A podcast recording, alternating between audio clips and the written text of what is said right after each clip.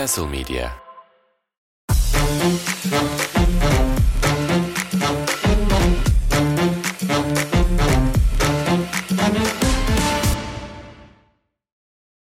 Castle Medya'nın sunduğu Şişka Oskas'tan herkese tekrardan merhabalar. Ben Savaş Birdal. Her zaman olduğu gibi Ersinleriyle beraberiz. Ersin hoş geldin. Nasılsın? Hoş bulduk abi. Vallahi işte hani son görüştüğümüzden beri nasıl olalım diyeyim. Yani Evet maalesef öyle. Maalesef evet, öyle. Evet. Yani buradan tekrardan ben depremde hayatını kaybeden herkese Allah'tan rahmet diliyorum. Geride bıraktıklarına da başsağlığı diliyorum ve yani umarız yani çok ne diyeceğimi de bilemiyorum açıkçası. Çok zorlu bir süreç geçti herkes adına.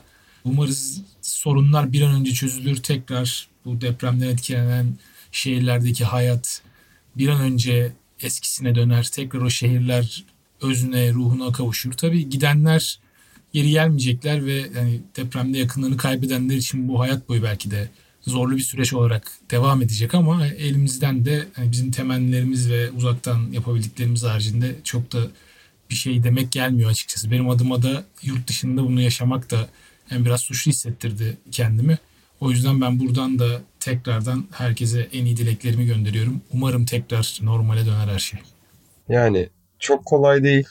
Açıkçası hani hepimiz için de epey sorgulamaya değer. Herkesin de kendi hayatından bir yani bir şeyi değiştirmesi gerektiğini gördüğü yani bir ülkeyi tamamen etkileyen, hepimize bir yerden acısı dokunan, hani her evde her evde maalesef işte üzüntüsünü hissettiğimiz ülke tarihinin en büyük felaketiydi yaşanan ve etkileri uzun süre ülkenin üzerinden silinmeyecek gibi gözüküyor.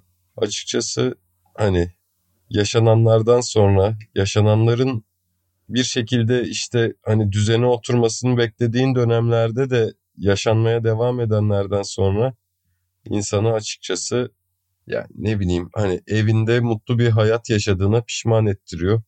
Gerçekten çok yani zor ve baş edilmesi orada olanlar için zor bir durum. Zaten hani hayatını kaybedenlerin yakınları için ekstra bir de ekstra bir de matem var. Allah orada olanların, orada depremden zarar görenlerin yardımcısı olsun. Umarım elimiz hep oralara uzanmaya, oralara bir destek olmaya devam eder ve oralardaki o o canlı hayat tekrardan bir gün geri döner her ne kadar acısı her zaman içinde saklı olacak olsa da. Hani senin için senin için şunu soracağım. Hani bunu çok fazla okudum. Depreme dair hani uzmanların konuştuğu ya da işte siyasilerin ya da yorumcuların konuştuğu çok fazla şey var üzerine yani herhangi bir insanın konuşmadığı bir şey konuşmak zor.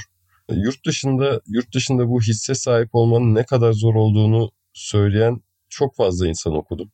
Bunu hep sana sormak istedim ama işte hani kaos gündemi aklımdan çıktı. Hani yurt dışında bunu yaşama hissi nasıldı? Ben de bir kendimden örnek vereceğim çünkü. Ya şöyle söyleyeyim. Paylaşanların genel olarak ben yaşadığı hisse katılıyorum. Çünkü dışarıda yaşamak bunu zor.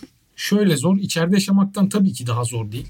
Yani Türkiye'de olup da İstanbul'da şu an mevcut herkesin acaba bu gece deprem olur mu korkusuyla uyuduğu bir durumun içerisinde değilim ben burada. Buradaki zorluk şu. Sen o acıyı yani Türkiye'de paylaşabileceğin kadar seni anlayabilecek insanla paylaşamıyorsun. Bu kesin. Yani bunun reddedilebilecek bir tarafı yok. Yani benim burada yabancı arkadaşlarım da oldu arayıp soran sağ olsunlar ailen iyi mi? Hani herkes Türkiye'nin şeyine hakim değil coğrafyasına. Yani benim ailemin çoğu zaten İstanbul'da yaşıyor vesaire. Yani onlara anlattım bu durumu. Çok o, o tarafta olan bir yakınım yoktu dedim. Ama insanlar soruyorlar tabii. İyi dileklerini iletiyorlar, başsağlığı diyorlar. Yardımcı yani yardım gönderen oldu işte bağış yapan oldu vesaire. Ama tabii yani bunun sayısı limitli kalıyor hayat büyük oranda normalmiş gibi devam ediyor çoğu insan için. Gibi değil normal olarak devam ediyor. Evet. Yani bu sadece bir anekdot olarak haberlerde gördükleri bir şey olarak hayatlarında kalıyor. Yani Türkiye'de de aslında uzak bir yerde böyle bir şey yaşandığında muhtemelen benzer bir refleks verir. O açıdan insanları çok suçlamıyorum ama bu tabii insanı kendini yalnız hissettiriyor. Ama bununla alakalı ben şikayet etmeye çok hakkım olduğunu düşünmüyorum. O yüzden çok hani bunu hı hı. dile getirmek de istemiyorum. Ben sadece uzakta olduğum ve buradan yapılabilecek şeyler limitli olduğu için açıkçası onunla alakalı biraz kendimi suçlu hissettim. Yani kendimi kötü hissettim. Ben de korktum çünkü sonuçta ailem benim bütün tanıdıklarım, sevdiklerim işte e, sen de başta olmak üzere herkes İstanbul'da yaşıyor yani büyük çoğunluğu. Hı hı. O yüzden Türkiye'den gittiğinde de Türkiye'den kopmak gibi bir durum söz konusu değil yani. Biz sadece aklımızın işte vücut olarak burada aklımızın bir kısmı hep Türkiye'de yaşayan insanlarız yani. Yurt dışına gitmek aslında bazı şeylere çözüm olabiliyor. Ne aradığına bağlı olarak. Bazı şeylere de asla çözüm olamayacak yani hayatın boyunca. Türkiye'den kopamayacaksın yani mental olarak. Onu, onu da kabullenerek buradayım açıkçası. Bir O de yüzden de- iletişim olarak bir de iletişim olarak hani anlık iletişimi bir şekilde sürdürebildikten sonra çok da fazla kopmanın bir anlamı yok. Yani yaşadığın E, dünya öyle. yaşadığın dünya artık oradan kopmayı gerektirmiyor. 70'ler gurbetçileri gibi değil. Hani Yani ben şikayet- şahsi olarak şunu da söyleyeyim. Yani ben zaten Türkiye'den hani kopma amacıyla Türkiye'den ayrılmadım. Yani buraya gelirken ki ama tabii ki herkesin durumu farklı ama ben yani oradaki arkadaşlarımı seviyordum ve mesela ailem sonuçta hala Türkiye'de yaşıyor ve ya buraya geldiğinde her ne kadar doğduğumuzdan büyüdüğümüzden beri hani yabancı kültüre aşina vesaire insanlar olsak da senin yetiştiğin yer seni ben 30 yaşında işte 31 yaşında ayrıldım Türkiye'den. 31 seni 31 yaşına kadar şekillendiren şeylerin hepsi Türkiye'ye ait şeyler. Ve o ülkeden bir anda çıktığında sonra sonuçta buraya geldiğinde her ne kadar buranın belli başlı şeylerine aşina olsan da evinde asla hissetmeyeceksin yani. Belki de hayatının sonuna kadar hissetmeyeceksin. Bu da bir gerçek. Sen bir yere gittiğinde sonuçta göçmen statüsündesin. Ben yarın öbür gün burada vatandaş da olsam yine de ben kendimi göçmen olarak görmeye devam edeceğim. Yani bunu şey olarak da söylemiyorum bu arada. Ya benim burada yabancı arkadaşlarım da var işte ben burada insanlarla baya farklı milletlerden insanlarla da gayet iyi geçiniyorum ediyorum. Sosyal hayatında gayet bir parçasıyım. Yani burada işte takımda tutuyorum, maça gidiyorum, işte onu yapıyorum, bunu yapıyorum ama ben yani biri neresi sordu, neresin diye sorduğunda gidip de birine asla ben Britanyalıyım demeyeceğim yani hayatımın sonuna kadar. Kim biri bana neresin dediğinde ben Türk'üm diyeceğim yani bu, bu kadar basit. Hani ben Türkiye'den geldim diyeceğim. Ya bu belki sonraki jenerasyonlar için değişebilecek bir şey olacak ama tabii ki benim için yine tabii çok konuyu kendimle alakalı hale getirmek istemiyorum da sen sordun diye söylüyorum. Hı hı. O yüzden yani Türkiye'den kopuş söz konusu değil, mümkün değil. Ve Türkiye'ye dair sevdiğim çok şey var. Her ne kadar Türkiye'den bizi soğutan son dönemde çok şey de olsa. Ben hala seviyorum Türkiye'yi. Ve yani kalbimin bir kısmında hep orada kalmaya devam edecek. Son cümle inanılmaz bir transfer olmuş. İşte ne bileyim hani 18 milyona Napoli'den Elif Elmas cümlesi gibiydi. Ondan daha gerçek bir cümleydi abi. Eyvallah. şey hani bunu şundan sordum sadece. Ya ben bunu genel olarak sıcaklık olarak şeyde hissettim. Tiflis'te hissettim. Ve hani ülke olarak hiç yabancılık çekmediğim yer hem lokasyon hem de kazanç anlamında orası. Yani bazen şöyle çünkü ben çok fazla şikayet okudum. Hani sana aslında bunu sordum. Yani hani dünya çevremde çok rahat bir şekilde dönüyor vesaire vesaire. Bu çok normal bir yandan. Ama şundan dolayı normal. Abi ben şunu fark ettim. Biz hakikaten garibanız ya. Yani biz bir şekilde hani dünya için görülmeyenler noktasındayız. O yüzden o yüzden hani bunu hisseden hani bizi yurt dışından dinleyen arkadaşlar varsa da he- her zaman her zaman bir yerde o acının işte atıyorum Avrupa'da benzer bir şey yaşansa çok daha fazla yaşanacağını bilsin. İnsan daha kendi gibi hissettiği insanın yakınında oluyor. Farklı kültürler ve dediğim gibi hakikaten hakikaten özellikle batıya göre gariban kaldığımız için bazen görülmezsiniz. Hani diyebileceğim tek şey bu. Şunu da söyleyeyim abi. Hazır ondan bahsetmişken. Ya gariban hani göre batıya göre gariban diyorsun ya. ya oradaki Hı hı. görecelilik bence çok önemli. Çünkü aynı deprem Suriye'yi de etkiledi mesela. Hı. Suriye'ye kıyasla baktığında Türkiye'ye karşı olan insanların farkındalığı çok daha yüksekti ve Suriye'ye giden yardım da Türkiye'ye Batı ülkelerinden giden yardımla kıyaslanıyor. Yani Suriye artık tamamen belki de dünyadan yani bloke edilmiş bir konumda neredeyse. Orada insanların belki de çektiği problemler, yaşadığı problemler Türkiye'den de daha fazla. Yani bilemiyoruz bile yani onunla alakalı doğru düzgün haber bile görmüyoruz. Orası Evet. mesela çok felaket durumda. O yüzden tabii ki bu göreceli bir durum. Yani nereden baktığında çok alakası var. Yani Türkiye ile alakalı mesela Türkiye'nin tarihsel olarak baktığında yakın olan ülkeler belki de çok daha kendilerini yakın hissetmişlerdir.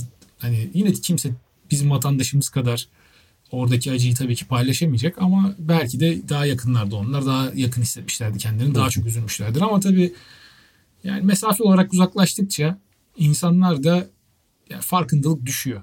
Batı'da zaten daha kendi içine odaklı bir hayat var. Kendilerinden gördüklerine karşı ne kadar eğitimli, kendini geliştirmiş, dünyaya daha açık görüşle bakan insanlar olurlarsa olsunlar o kodlanmış bir şey. Yani kolay kolay da değişebilecek bir şey değil. Sonuçta gözden uzak olan gönülden de uzak oluyor. Bu sebepten ötürü hani ben bir yandan evet bununla alakalı yani keşke olmasa diyorum ama bir yandan da bunu değiştirmek bana çok kolay gelmiyor yani. Doğru. Ya Yani bir yandan, bir yandan da hani normal açıkçası. Türkiye'de çok uzak bir yerde bir şey olduğunda biz de haberlerde okuyup geçiyoruz çoğu zaman. Atıyorum Endonezya'da bir tsunami felaketi deprem ve- orada da sık oluyor. Orada bir deprem uzan veya Japonya'da deprem olduğu zaman diyorsun ki ha Japonya'da deprem olmuş. Çok acayip görüntüler işte. Üzülüyorsun. E sonra bir gün sonra sen çok o konuyla alakalı düşünmüyorsun. Bu işler maalesef böyle yani. Biraz belki de insanlık olarak kendimize daha fazla şekilde dön vermemiz gerekiyor. son olarak da Greta mesela hiç paylaşım yapmadı. Ya en çok ona sinirlendim ya. Sadece bir Greta Foundation RT'si yaptı geçti. Yani böyle konularda hani insan hayatı da kıymetli. Kurban olduğum Greta'm. Abi oraya girersek yani Evet, Greta'ya-. Ben en, en çok ben hani Greta'ya sinirliyim. Bunu da bir not olarak düşeyim sen bahsederken.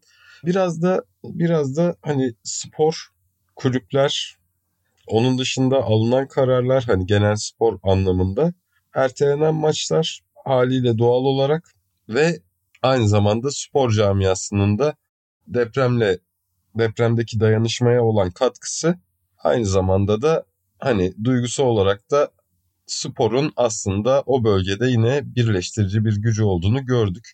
Ve aynı zamanda da şimdi tekrar hani gündemin normale dönmeye başlamasıyla sporun aynı zamanda siyasetin ne kadar içinde olduğunu ve yani bir anda ülke gündeminin nasıl temele oturabildiğini de gördük. Bununla alakalı neler demek istersin? Ya bununla alakalı açıkçası sinirliyim. Yani sinirli olduğum farklı kurumlar var.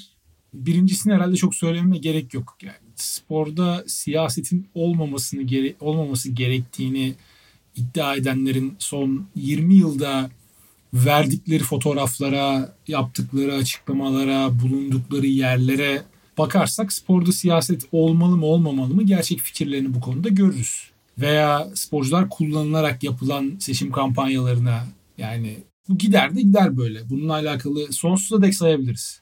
Yani sporda siyaset olmasın demek yani birileri için sporda benim işime gelen siyaset olsun demek. Ve bu özellikle üç büyükler özelinde yani bunu Fenerbahçe ve Beşiktaş iç sahada oynadığı için orada net bir şekilde yaşadık futbol müsabakalarında. Yani bunu da o tribünlerdeki etkilerinin yani minimum olmasından ötürü ben bir şekilde siyasi bir hamle olarak görüyorum. Yani sporda siyaset olmasın demek aslında siyasi bir hamle mevcut konjonktürde. Çünkü sporcular ya burada bu arada sporculardan siyasi bir açıklama bile gelmedi. Yani spora giden taraftar ne yapsın? Yani şeyini mi bıraksın? E, Siyasi kimliğini kapıda mı bıraksın pas iyi geçerken? İnsanların toplandığı her yerde siyaset olabilir. Veya gürültü yapabilecekleri, ses çıkarabilecekleri her yerde siyaset olabilir. Yani bence tiyatroda siyaset olmasın. Çünkü tiyatro gösterisinde yani en azından izleyenler siyaset yapmasın. Gösteriyi sergileyenler tabii ki istediklerini e, o bir temsil sonuçta istediklerini söylemekte özgürler ama yani tiyatroda veya sinemada mesela sinemada arkamda biri hükümet istifa diye bağırsa dönerim ne yapıyorsun lan sen derim yani. Film izliyoruz şurada. Yani tribünde herkes ağzı çıktığı kadar bağırıyorken yani istediğini bağırabilir. Yani bunda bir hakaret olmadığı sürece bununla alakalı ben hiçbir problem göremiyorum. Benim bu söylediğime Fenerbahçe yönetiminin de bu aradan geçen uzunca sürenin ardından bugün gelebilmiş olmasını da biraz açıkçası sistemle karşılıyorum. Net bir şekilde bunu söylemem lazım. Biraz değil bayağı sistemle karşılıyorum. Çünkü ilk gün bugün yap, Ali Koç yaptığı açıklamaları ilk gün yapmış olsaydı hem kendi o tepkileri almayacaktı. Belki de yani şu ana kadar bu konuyla alakalı konuşanlar da bu kadar yüksek sesle konuşmayacaklardı. Çünkü orada elini verdiğin zaman kolunu kaptırıyorsun yani. Sen elini vermeye devam ettiğin sürece onlara daha fazlasını istemeye devam edecekler. Bu %100 belli yani. Son 20 yılda Türkiye'de yaşanan sürece baktığımız zaman. Bu sebepten ötürü de ben yani Fenerbahçe yönetiminden daha net bir duruş beklerdim. Yani burada işi değiştiren bence Kayseri'de deplasman tribününün kapatılması kararı oldu. Ve bununla beraber yükselen taraftar tepkisi. Ya o olmasaydı belki de Ali Koç bugün çıkıp o açıklamayı da yapmayacaktı yani onu da bilemiyoruz. Ama neyse yani iyi ki yaptı. En azından gerçekten dobra dobra düşündüklerini söylemiş oldu. Ben teşekkür ediyorum buradan kendisine. Ama bu duruşu başından beri sergilemesi gerekiyordu Fenerbahçe yönetiminin. O açıdan da kırgın olduğumu söylemem lazım. Ve bugünle alakalı şunu söyleyeceğim. Bugün tribünden yine istifa sesleri yükseldi. Bilmiyorum ben mi yanlış anladım ama ben televizyonda sesinin kısıldığını gördüm yine taraftarın. Yani onu da çok ona da çok anlam veremedim açıkçası. Vallahi söylemem lazım. Valla hani ben maç sonundaki istifa sesinin kısılmadığını gördüm hani şey olarak. İlk hani... çıktığındaki bence kısıldı çünkü ha, onu bir, onu ben duymadım. Düştü. Onu ben duymadım. Ya ben şunu söyleyeyim. Hani bununla alakalı anlamadım dediğim ya Bein Sports bunu yaptığında normal karşılıyoruz ama hani Esport'un şu ana kadar sergilediği duruşla biraz tezat oldu bana sorarsan. Ki hani en tepe düzeyde Saadettin Saran düzeyinde destek geldi. Ben dediğim gibi hani biz şu anda tam Fenerbahçe maçının sonrasında kaydettik. Hani ben görmedim pozisyonu. O sıra hani sessiz izliyordum. Ondan sonra çünkü o zamana kadar slogan olmamıştı. Ben duymadım yani maç önü olduysa bilmiyorum. Maç anında slogan olmamıştı. Daha çok oyuna kenetlenilmişti. Üçüncü çeyrek sonunda ben sosyal medyadan okudum slogan olduğunu. Ses kısılıyor diyen de gördüm senin dışında. Ben de gördüm. Yani ben hala Aha. emin değilim. Bana kısıldı gibi geldi. Bana soracak olursan. Hani, Birinin bir anlık işgüzarlığı mı artık yoksa bir kanal politikası mı onu bilmiyor. O yüzden hani birine bir suçlama yönetmek de istemiyorum ama. Maç sonundaki o... maç sonundaki oynamasızdı. Maç sonundaki şeydi. Hani Peki istersen ya senden de onu onu on sözlerini alayım. Yani bence ilk önce hani dayanıştırıcı gücü gerçekten yani inanılmaz bir duygu yükleyici durum. Yani çok çok fazla hani belki de bir spor gündemini takip ediyoruz diyedir. Yani bir sürü yine bir sürü yine enkazdan kurtulmuş çocuk belki işte şarkıcıların ya da oyuncuların ismini verdi ama yani ya ambulansla giden çocuk Jorge Jesus'a kızıyor ya. Yani hani nasıl bir nasıl bir hani bağlayıcı etken, nasıl bir bir arada tutucu unsur, nasıl bir hani hayat motivasyonu aslında bunu görme açısından çok duygulandırıcı. Ben hani bütün spor kulüpleri inanılmazdı. İnanılmazdı o yardım yoğunluğunun gerektirdiği hani şu anda da gerçi gerekiyor. Yani 3 Mart itibariyle hala su yok feryatları yükseliyor Hatay'dan ama hani o ilk anda spor kulüpleri Galatasaray hani her anlamda bir anda lokomotif gibi Avrupa yakasının yardımlarının koordine merkezi oldu. Fenerbahçe artık Kadıköy Belediyesi tam o alanın olduğu yer. Hani saat başı tır yolladı Hatay'a. Ya bu açıdan bu açıdan hani gerçekten tarihe geçecek bir dayanışma örneği ve Hani sonrasında gelişen olaylarda da hani kulüpler hani daha bağımsız herhangi bir hani politikayla ilişkilendirmeden yürüyebilen kulüpler artık şunun farkına varmalı. Hani bu anlamsız rekabeti bu hani sokak kavgasını bir yere bırakıp hani her an başlarında tehdit olabilecek bu antidemokratik işleri uygulayan kim varsa onlara karşı tek ses olmalı. Sonuçta bir sivil toplum kuruluşu ve hani her bölgede ki hatta yani tüm Avrupa'ya yayılmış şekilde bir kitlesi olan bu örgütler artık biraz da yani biraz da dönüp hani çünkü kendi sesleri de işte kesilebiliyor bir anda. Hani bir anda inanılmaz bir baskı gelebiliyor işlerine gelmediği gibi davrandıklarında. Yani bunun bir sonu yok. Bunun bir sonu yok. En azından hani kulüpler kendi doğruları için en azından bunun kavgasını vermeli. Yani Galatasaray dediğim gibi hani şey anlamında çünkü işte Erden Timur'un inşaatçının da var. Bence aktif olarak hani doğru bir yerde durmaya çalıştı. Fenerbahçe o kulüpler birliği açıklamasından sonra bir hani sıkıntı yaşadı. Üstüne işte hani geri adım atıyorsun, uzlaşmaya çalışıyorsun. Kayseri maçında taraftar cezası geliyor. Durmayacak. Seni kontrol altına almak isteyecekler ve bugün de toplantı geldi. Hani nasıl ilerler bu süreç? Bu ne kadar büyür, nasıl bir sorun ya da işte çözüm oluşturur iki taraf için bilmiyorum. Çünkü e, bir yandan her zaman da herhangi bir tetiklenmeyle, herhangi bir tarikle yoğunlaşabilecek bir durum. Ama seslerin seslerin her türlü anlamda, yardım anlamında da, öfke anlamında da spor kitlesinden gelmesi aslında sporun da hani bu ülke için ne kadar önemli ve ne kadar kitlesel bir şey olduğunu gösteriyor. Yani belki de belki de insanların artık toplanabileceği ve toplanmasının zararsızca görüldüğü yerin yerin kulüpler olduğu için de olabilir bu. Yani üzerine üzerine düşünülmesi ve konuşulması gereken konu. Zaten hani bu depremden sonra herhalde her konu hakkında, her sektör hakkında çok detaylı araştırmalar da olacaktır. Uzun yıllar boyunca da konuşulacaktır. Son söylediğin şey çok önemli bence. İnsanlar seslerini çıkarabilecekleri başka bir yer bulamadıkları için belki de tribünlerde ses çıkarıyorlardır. Yani o, o çok önemli bir nokta bence. İstersen biraz basketbol konuşalım. Yani çok evet. uzun basketbol konuşmayacağız bugün.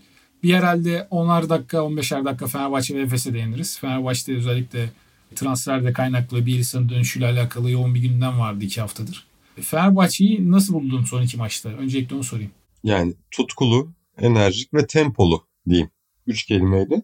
Partizan deplasmanı hani Euroleague bir hafta ara verdi. Fenerbahçe bu bir haftalık ara esnasında hani ne kadar hazırlanma imkanı buldu ya da ne kadar toparlanabildi vesaire zor zamanlardı. Ve sonrasında Sırbistan'a çıktı ve harika bir mücadele örneği gösterdi. Sonrasında bugün Bologna yani tribünler ve atmosferin gergin olduğu herkesin tarafından biliniyordur yani sahadaki oyuncusuna kadar. Ama hani Bielitsa'nın ilk maçı olması anlamına hani bir duygusal yönde olan bu maçta oyuncular direkt olarak kontrolü eline aldılar. Şut performansı da çok iyi olunca Bologna pek bir rakip olamadı. Buraya da Dorsey eklenince ne olacağı istersen sen başla. Benim de birkaç tane düşüncem var. Biraz akıl yürütmek istedim. Seninle de paylaşacağım onları. Dorsey eklenince açıkçası hücumda bu takım şu an son iki maçta inanılmaz bir performans gösterdi. Özellikle Gudur için dirilmesi Partizan maçında işte inanılmaz bir performans sergilemesi. Yani dirilmesi demeyeyim aslında Gudur için takım araya girmeden önceki son birkaç maçta da fena oynamamıştı. Oradaki ortalamalarına baktığımızda. Gudur için daha da yükseltmesi ve sezonun en iyi oyununu oynaması kendi adına. Ve orada Pierre'in inanılmaz şut katkısı. Ki Hayes de fena oynamadı o maçı. Ardından Bologna maçında yine bu ikinin devam etmesi. İşte bunlara Kalates'ten biraz gelen kıpırdanma. Savunmada Fenerbahçe'nin Bologna'ya çok fazla şans vermemesi. Maçın başında Bologna biraz hani tehlike yaratabilecekmiş gibi başladı. 12-6 başladı. Maç sonrasında yanılmıyorsam 22-2'lik bir Fenerbahçe serisi geldi ve oradan sonra zaten maç tamamen artık bir formalite maçı olarak oynandı. İlk iki çeyreği de Fenerbahçe çift aynı farklarla bitirdi. Yani 31-14 ve 27-15 ilk iki çeyrek. Ve ilk yarıda atılan 58 sayı. Bugün Itudis maçın sonunda hani bir daha bu kadar iyi oynar mıyız hücumda onu bilmiyorum dedi ki haklı yani. Fenerbahçe bugün 23 attı Bologna karşısında ve 2 üçlük daha atsaydı Efes'in geçtiğimiz senelerde yakın zamanda kırdığı Euroleague üçlük rekorunu kıracaktı neredeyse. Eşitleyecekti. Ve zaten o 23 performansla Fenerbahçe'nin kendi kulüp rekoru olmuş oldu. Fenerbahçe Barcelona'ya karşı 17 üçlük atmıştı. 18 ile kırdı ve 20'ye kadar da geliştirmeyi başardı bunu. Yani bu iki maçtan bence Partizan maçı çok daha önemli bir ölçüdü Fenerbahçe için. Çünkü Bologna çok kırılgan bir takım ve hücumda çok düzensizler. O yüzden Bologna maçıyla alakalı Fenerbahçe iyi gözüktü evet ama playoff yolunda e, zorlu da maçlar varken özellikle haftaya Maccabi deplasmanı üstü içeride Barcelona maçları varken yani bu maçtaki bu net ezici galibiyet o maçlarla çok kıyaslanabilecek bir durum değil ama Partizan da bu kadar formdayken bu hafta da kazandı Partizan ve son 6 maçtaki tek mağlubiyetini Fenerbahçe'den aldı. Bence Partizan deplasmanı Fenerbahçe'nin özgüvenini tekrar kazanması adına o açıdan çok değerliydi. Çünkü orada Fenerbahçe mesela savunmada yine sorun yaşadı ki Fenerbahçe'nin son 10 maçlık dönemde baktığımızda en büyük sorunu ligin ilk 10-15 haftasında ligin tepesindeki savunma verimliliği açısından Fenerbahçe'nin son 10 haftada bir anda ligin dibine de, demir atmasıydı. Bunu bir de savunma ribantlarındaki problemi de eklediğin zaman rakipleri durdurmak tabii ki imkansız hale geliyor. Partizan deplasmanında da Fenerbahçe bayağı zorlandı ama Fenerbahçe Partizan deplasmanında oyunun kontrolünü özellikle oyun temposu üstündeki kontrolünü Gudur için de muazzam oyunuyla hiçbir zaman kaybetmedi. Yani Fenerbahçe'nin o maçta 4-5 sayı geriye düştüğü dönem de oldu ama yine 4-5 sayı geriye düştüğü anda Fenerbahçe yumruğu masaya vurdu. İşte bir üçlük ardından bir savunma derken Fenerbahçe hep maçın içinde kaldı ve son çeyrekte de oyunu tamamen kontrolünü aldı. Son 4-5 dakikada Panther da artık 5. faalini alıp oyundan çıkınca tamamen maç Fenerbahçe'ye dönmüş oldu. o kadar kritik bir deplasmandaki iyi sonuç ve gelen e, sağlam oyun, sağlam duruş bence önümüzdeki haftaki Maccabi maçı açısından çok değerli özellikle. Ve şimdi bir de bunun üstüne Dorsey eklemesi gelecek. Bielisa da bugün oynamaya başladı ama Bielisa'yı herhalde yani bugünkü halini düşünürsek net bir şekilde değerlendirmek için en az bir, bir aylık sürece ihtiyacı var Fenerbahçe'nin. Yani ben ilk yarıda zaten dikkat edersin bir dakika oynadı Bielisa. Evet. İkinci yarı artık dördüncü çeyrekte maç bitene kadar full sahada tuttu onu Ituris.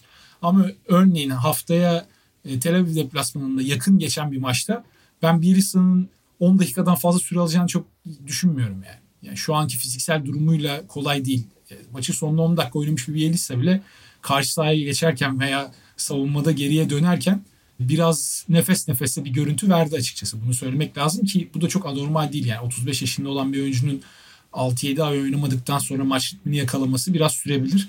O açıdan Bielitsa'ya zaman vermek şart. Tabii ki bu dönemde Bielitsa tamamen oyun zekasıyla, kalitesiyle bir şeyler gösterebilir. Dileğimiz de bu yönde.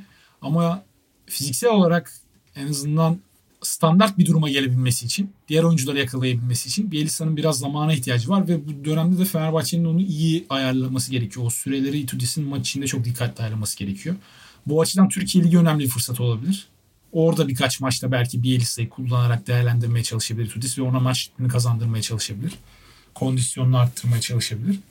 Ama önümüzdeki hafta oynanacak iki maçta benim Bielitsa'dan çok büyük beklentim yok. Ama Dorsey tarafına bakarsak işin Dorsey dün sanıyorum ya da bu sabah sağlık kontrolünden geçmiş. Artık takıma da katıldı tamamen. Bu hafta antrenmanları da muhtemelen takımla beraber yapacaktır. E, ben önümüzdeki hafta Dorsey'nin net bir şekilde rotasyona gireceğini düşünüyorum. Ve Carson Eders'ı belki de Maccabi deplasmanında görmeyiz. Yani öyle bir durumla karşı karşıya olursak çok da şaşırmam. Ve Dorsey sezonu da aslında G League'de oynadı tamam ama G League'de fena rakamlar yapmadı. Bu burada oynayacağı oyunun kalitesi açısından belki çok net bir done olmayabilir. Çünkü G League çok serbest bir lig. Fazlasıyla oyuncuların özgürlüğe sahip olduğu ve istedikleri gibi top potaya fırlatabildikleri bir lig. E, Euroleague'le kıyaslandığında arada çok büyük e, anlayış ve felsefe farkı var. Ama bu Dorsey'nin en azından fit ve e, maç temposuna ayak uyduran bir şekilde geldiğini gösteriyor. O yüzden ben Dorsey'den direkt katkı bekliyorum. Yani anlık önümüzdeki haftadan itibaren net bir şekilde artık 15'lerle mi başlar süresi bilmiyorum ama net bir şekilde rotasyona gireceğini düşünüyorum. Dorsey'nin bu takıma nasıl uyum sağlayacağını ve Dorsey'den Fenerbahçe'nin nelere ihtiyacı olduğunu konuşacak olursak da Fenerbahçe'nin net bir şekilde diğer oyuncuların üstünde binen yüke baktığımız zaman kısa rotasyonundaki burada bu sezonun en çok eleştirilen oyuncusu Guduric bir zaman zaman eleştirilen Wilbeck'in yine beklentileri veremeyen Edwards sezona muhteşem giren ama son haftalarda Bologna maçına kadar net bir düşüş yaşayan Kalates bu oyuncunun profiline baktığımızda orada bir oyuncuya daha ihtiyacı vardı Fenerbahçe'nin kesinlikle. Bu oyuncu hangi profilde olmalıydı? Bu önemli bir soru. Birçok insanın beklentisi doğal bir point guard Fenerbahçe adına ama yani şunu da düşünmek lazım. Evet Campazzo ihtimali vardı orada. Campazzo olsa bence de fena olmayabilirdi. Ama Dorsey evet net bir point guard değil. Birinci öz, e, önceliği hiçbir zaman arkadaşlarını beslemek olacak bir oyuncu değil. Ama Dorsey sonuçta dribbling üstünden yaratabilecek bir oyuncu daha demek Fenerbahçe adına ve Dorsey kesinlikle hani gözü kapalı bir şeyler yapmaya çalışan bir oyuncu değil bana sorarsan. O pas opsiyonu var. Tabii ki Kalates seviyesinde bir pasör değil veya işte Guduri seviyesinde bile bir pasör değil. Ama Carson Edwards'la kıyasladığında çok daha net takımın işlemesine yardımcı olabilecek seviyede top paylaşımda açık bir oyuncu. Carson Edwards gibi gözü kapalı sürekli potaya gidip de orada çarpışan ve kötü top kayıpları yapan bir oyuncu. Yani zaman zaman bu tip hataları düşebilecek olsa da Dorsey genel profil olarak bu tarz bir oyuncu değil ve çok net bir şütör. İstikrarlı bir şütör. Özellikle Olympiakos performansı geçen seneki ve kritik anlarda attığı sayılar ki bunu dripling üstünden de yapabiliyor. Ve savunmada da ben Wilbeck'ine çok benzer bir profil olduğunu düşünüyorum. Zaman zaman savunmada çok iyi işler yapabiliyor. O atletizme kesinlikle sahip. Fiziksel olarak iki numaralar özellikle net bir şekilde durdurabilecek kapasitesi var. Ama burada oyuncu konsantrasyonu çok önemli. Yani Wilbeck'in Maccabi'de üstüne ağır yük bindiği dönemlerde savunmada tamamen kontak kapattığını ve mental olarak oradan artık ayrıldığını görebiliyorduk. Zihinsel olarak hiç yoktu savunmada bazı dönemlerde ama bu sezonda Fenerbahçe'de mesela ne kadar iyi savunma yapabildiğini bazı maçlarda gösterdi. Dorsey de bence benzer bir profil. Burada oyuncunun hücumunda üstüne düşen ağır yük olmadığı zaman savunmadaki konsantrasyonu da eğer koç onu doğru kanalize edebilirse artacaktır ve ben savunmada da pozitif enerji pozitif katkı verebilecek bir hamle olabileceğini düşünüyorum Dorsey'nin. O açıdan iki tarafta da kıymetli. Kesinlikle Fenerbahçe'nin ihtiyacı olan bir pozisyonu kapatacak. Burada Dorsey net bir guard olmadığı için yine orada Guduric'den bir beklenti olacaktır. Onu söylemek lazım. Ama tabii ki sezon içerisinde yapılan bir transferde de bütün zaaflarını kapatamıyorsun. Yani bütün açıkların kapanması mümkün değil sezon içerisinde. Bunun bir kısmını Bielitsa'dan Fenerbahçe alabilir. Yaratıcılık konusunda. Eğer Bielitsa'yı belli bir seviyeye getirebilirse sezon sonunda en azından playoff'a kadar e, Itudis. Bielitsa burada önemli bir ilaç olabilir. Ama tüm bu bahsettiğim yönleriyle Dorsey'nin ben çok önemli katkı vereceğini düşünüyorum ve uzun vadeli planlamada da yani Dorsey'e özellikle bu yaz NBA opsiyonu olmadan kontrat yaptırabilmek bence başarı. O yüzden buraya kadar beklemek belki de Fenerbahçe adına iyi olduğunu bile söyleyebiliriz. Takımın da şu an bulunduğu yer itibariyle yani. Fenerbahçe çok bir şey kaybetmedi. Şu an ilk dört iddiası net bir şekilde devam ediyor. Belki de Dorsey geçen yaz Fenerbahçe'yi direkt imza atsaydı NBA transfer döneminden önce. Haziran ayında atıyorum. Bu yaz NBA çıkışı istiyor olacaktı. Yani şu arada geçen 6 aylık bekleme süresini belki de bu şekilde hayra da yorabiliriz yani. Onu da söyleyebilirim son olarak. Şimdi şunları ekleyeceğim. Hani birçok artısı olan transfer.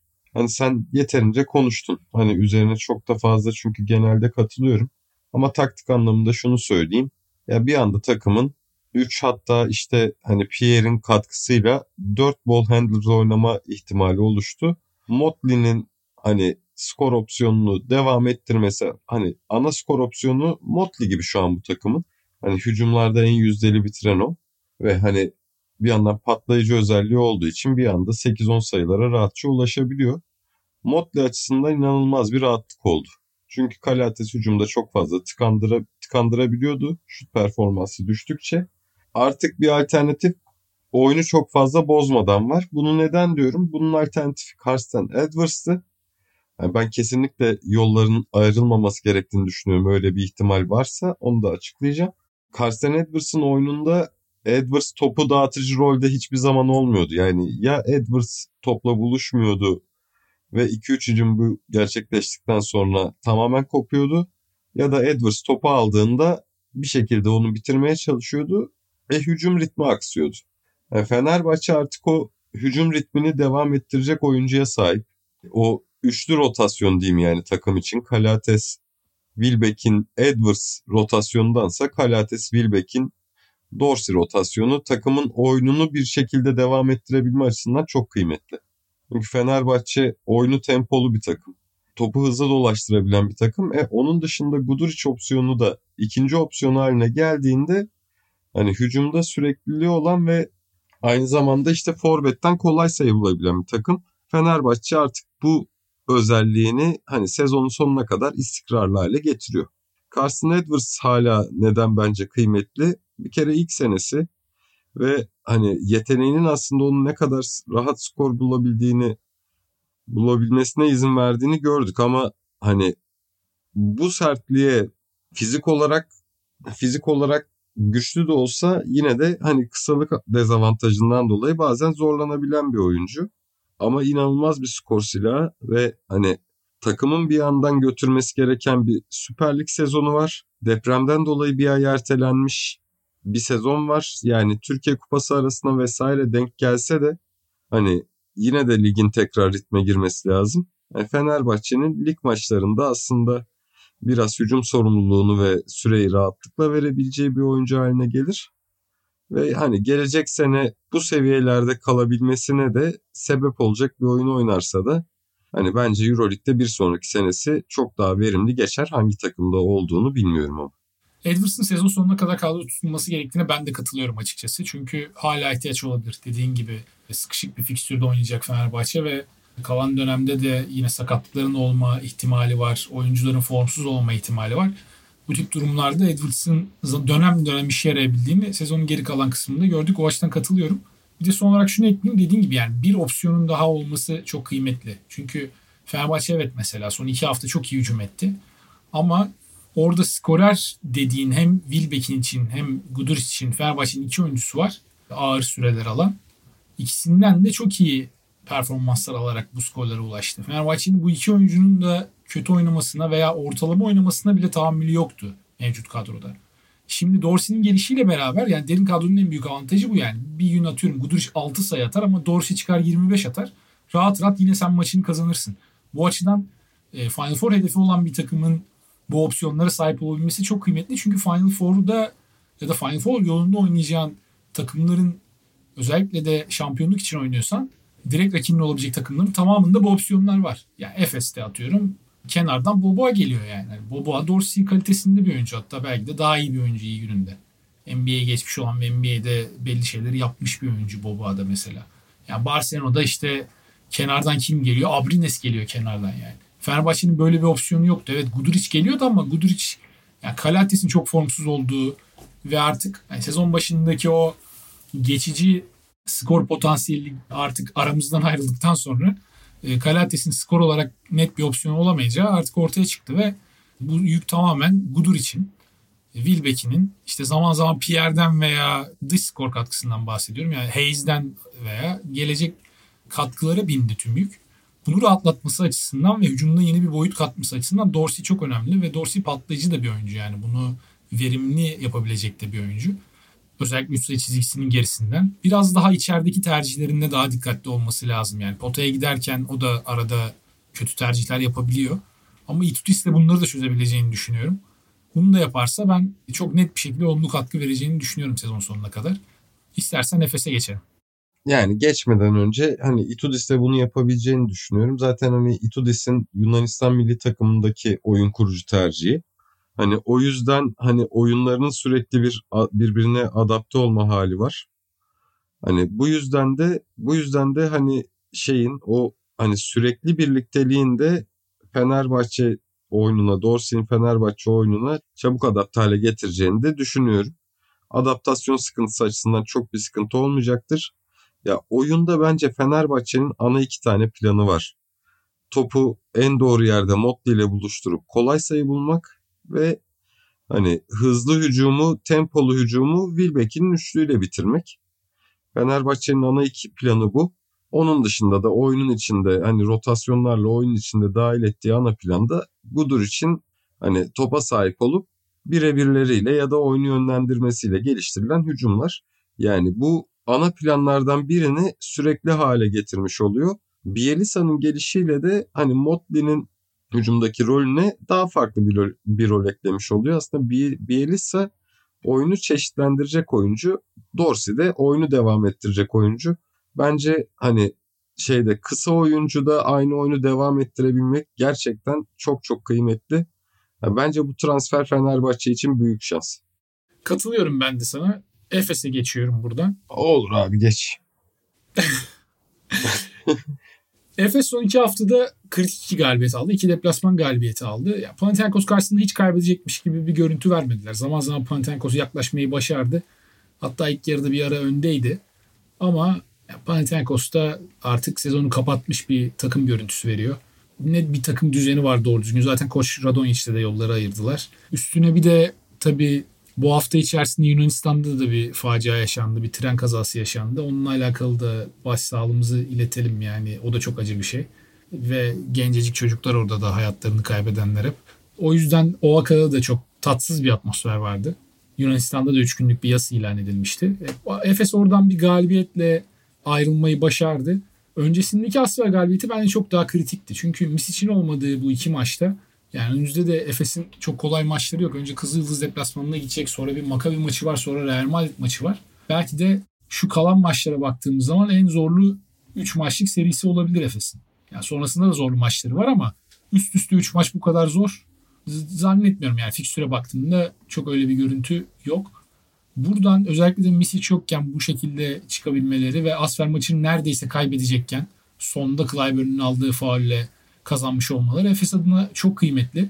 Ama tabii Efes'te yani sağ içinde bahsettiğimiz problemler sezon başından bu yana kazansalar da kaybetseler de çok değişmiyor. Yani bir uzun problem işte uzun savunma problemi. Bu Asfer maçında Yusuf Afolu durduramama olarak ortaya çıktı. İşte hücumdaki o ritimsizlik, geçtiğimiz 2-3 seneki dominant Efes görüntüsüyle hiç alakasında olmaması ve çok fazla Clyburn'un eline bakmaları ki Clyburn inanılmaz bir sezon geçiriyor olmasa mesela Efes nerelerde olurdu onu da sormak lazım. Özellikle Larkin'in bu kadar büyük bölümünü sakat geçirdiği bir sezonda. Ama işte Clyburn çok iyi bir sezon geçiriyor evet. En güvenilir skorer Efes'in şu an açık ara. Evet ama yani top Clyburn'un elinde olduğu zaman da işte bir şekilde o top dönmüyor. Öyle de bir problem var. Larkin bu konuyla alakalı biraz son haftalarda fayda sağladı. O da yavaş yavaş kendine geliyor sakatlıktan sonra. O da uzun bir sakatlıktan döndü. Onu da yargılamak için biraz erken. Şunu da söylemek lazım. Yani transfer yapıldı. Singleton transferi ama onunla alakalı da şu ana kadar yani geçtiğimiz senelerdeki Singleton olduğunu söylemek biraz güç. Evet. Bu sebepten etki, ötürü sıfır etki evet, yani şu ana kadar. Neredeyse sıfır etki şu ana kadar. Şimdi önümüzdeki dönemde bir de Misic belirsizliği var. Geçen hafta Misic oynamadı. Ergin Ataman bunun üstüne Misic bu sezon bir daha oynayabilecek mi emin değilim dedi. dedi. Bu hafta doktorlar ameliyat olmasına gerek yok dedi şeklinde bir açıklaması oldu. Önümüzdeki hafta takımla idmanlara başlaması bekleniyormuş. Misic dönecek ama ne zaman döneceği şu an çok net değil. Haftaya Bir de- dönecek mi onu bilmiyoruz. Bir de Yani şöyle bir şey var. soru işareti tabii. Bir de şöyle bir şey var abi. Sen hani devam et. Şunu ekleyeyim. Bir de Efes'in hani Mitch için direkt olmayacağı dönemde üst üste 4 maçı var. Ertelemeler kaynaklı. Yani önümüzdeki hafta çift maç, bir dahaki hafta yine çift maç. Ya o yüzden o yüzden hani Efes'in hiç hani istemeyeceği bir ana denk geldi. Çünkü yukarıya sıçramak için çok gerekli. Bu arada doğru söylüyorsun ben onu kaçırmışım. 3 maçlık değil Efes'in 4 maçlık çok zorlu bir fikstürü var. Partizan'ın da form durumunu düşünürsek Real Madrid maçının hemen arkasında 2 gün sonrasında yine Partizan maçı var. Tabii bu iki maçta içeride olacak. O bir avantaj Efes adına ama bu 4 maçlık dönemde Misic olmadan Efes'in işi çok daha zor olabilir. O yüzden Efes Misic'in bir an önce dönmesine kesinlikle ihtiyaç duyuyor. Tabii Misic döndüğünde de Misic'in form durumuyla ve bu sezon yani geçtiğimiz yıllara kıyasla ne durumda olduğuyla alakalı bir tartışma tekrar ortaya çıkacak. Bu sezon o da çok konuşulan şeylerden bir tanesi yani. O da bence gündemin bir numaralı maddelerinden biri. Efes bir belirsizlik silsilesi halinde gidiyor ama tabii burada pozitif not. Efes tüm, tüm bu belirsizliklere rağmen ve alıştığımız görüntüsünden çok uzak olmasına rağmen bir şekilde kendi playoff potasına attı ve playoff'ta olacak gibi de duruyorlar. Buradan sonra artık o ekstra vitesi yakalayabilirlerse o zaman işte diğer takımlar için tehlike çanları çalmaya başlar. Özellikle de Efes'in 6'dan veya 5'ten girdiğinde veya 7'den atıyorum girdiğinde yukarıdan yakalayacağı takım için çok talihsiz bir durum ortaya çıkabilir. O Ya abi bir de- artık işler tamamen Efes'in eline bakıyor. Buradan sonra Ergin Ataman bir şekilde e, o motivasyonu tekrar yaratır bu takımı alıştığımız görüntüye getirebilirse Efes'in yine Final Four'da olmaması için bence bir sebep yok ama tabii bu sezon geneline baktığımızda da Efes çok da Final Four takımı gibi bir görüntü vermedi. E, Oynanan maçlar itibariyle 2-3 maçı istisna maçı ayrı koyarsak. Abi bir de bak hani doğru yerde forma girerse hani doğru yerde doğru oyunu bulduk derse oyuncular oyuna inanmaya başlarsa hani kurt gibi yerler ya.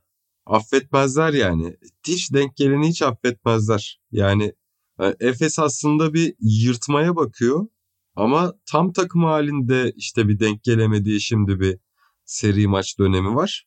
Yani bunu o bu 34 maç içinde yakalayabilecek mi? Bu bence playofflar açısından çok çok önemli. Hani bir de playoff'ta oynadıkları ilk maç. Yani o Efes o ateşi yakabilirse yaktığı an durdurulmaz bir takım haline gelebilir. Hani bu Kesinlikle büyük bir potansiyel. Kesinlikle katılıyorum. Çok büyük bir potansiyel ama işte bunu söylememizin sebebi hep geçen senelerdeki performansı referans olarak almamız. E, takımın bu sezonki elinde olan oyunculara ve bu sezon oynadığı oyuna baktığımızda da yani dürüst konuşayım. Efes 3 maç üst üste hiç iyi oynamadı bu sezon. İzlemesi bunu- zerre, izlemesi zerre zevk vermiyor takımı son bir iki aydır. Yani Hani izlemesini çok çabuk- geçtim hani verimli de değillerdi. Yani tam sıkıcı bir oyun veya atıyorum çok birebire dayalı bir oyun oynayıp oyuncu kalitenle yine çok verimli oynayabilirsin. Ama Efes yani kazanmaması gereken maçları da kazandı mesela oyun olarak. Evet, Tamamen evet. oyuncu kalitesiyle son 1-2 dakikada kurtardı veya işte rakip hatasıyla kurtardı. Elinde olan çok fazla maçı verdi. O Evet, yüzden As- yani Efes bu Asfel sezon- maçı.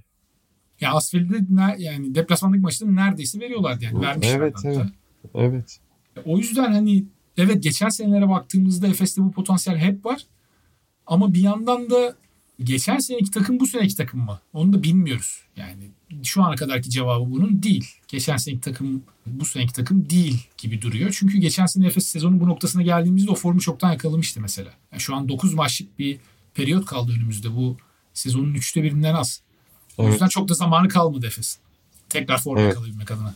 Evet işte şu dört maç aslında mesela mental açıdan toparlanma için kıymetli.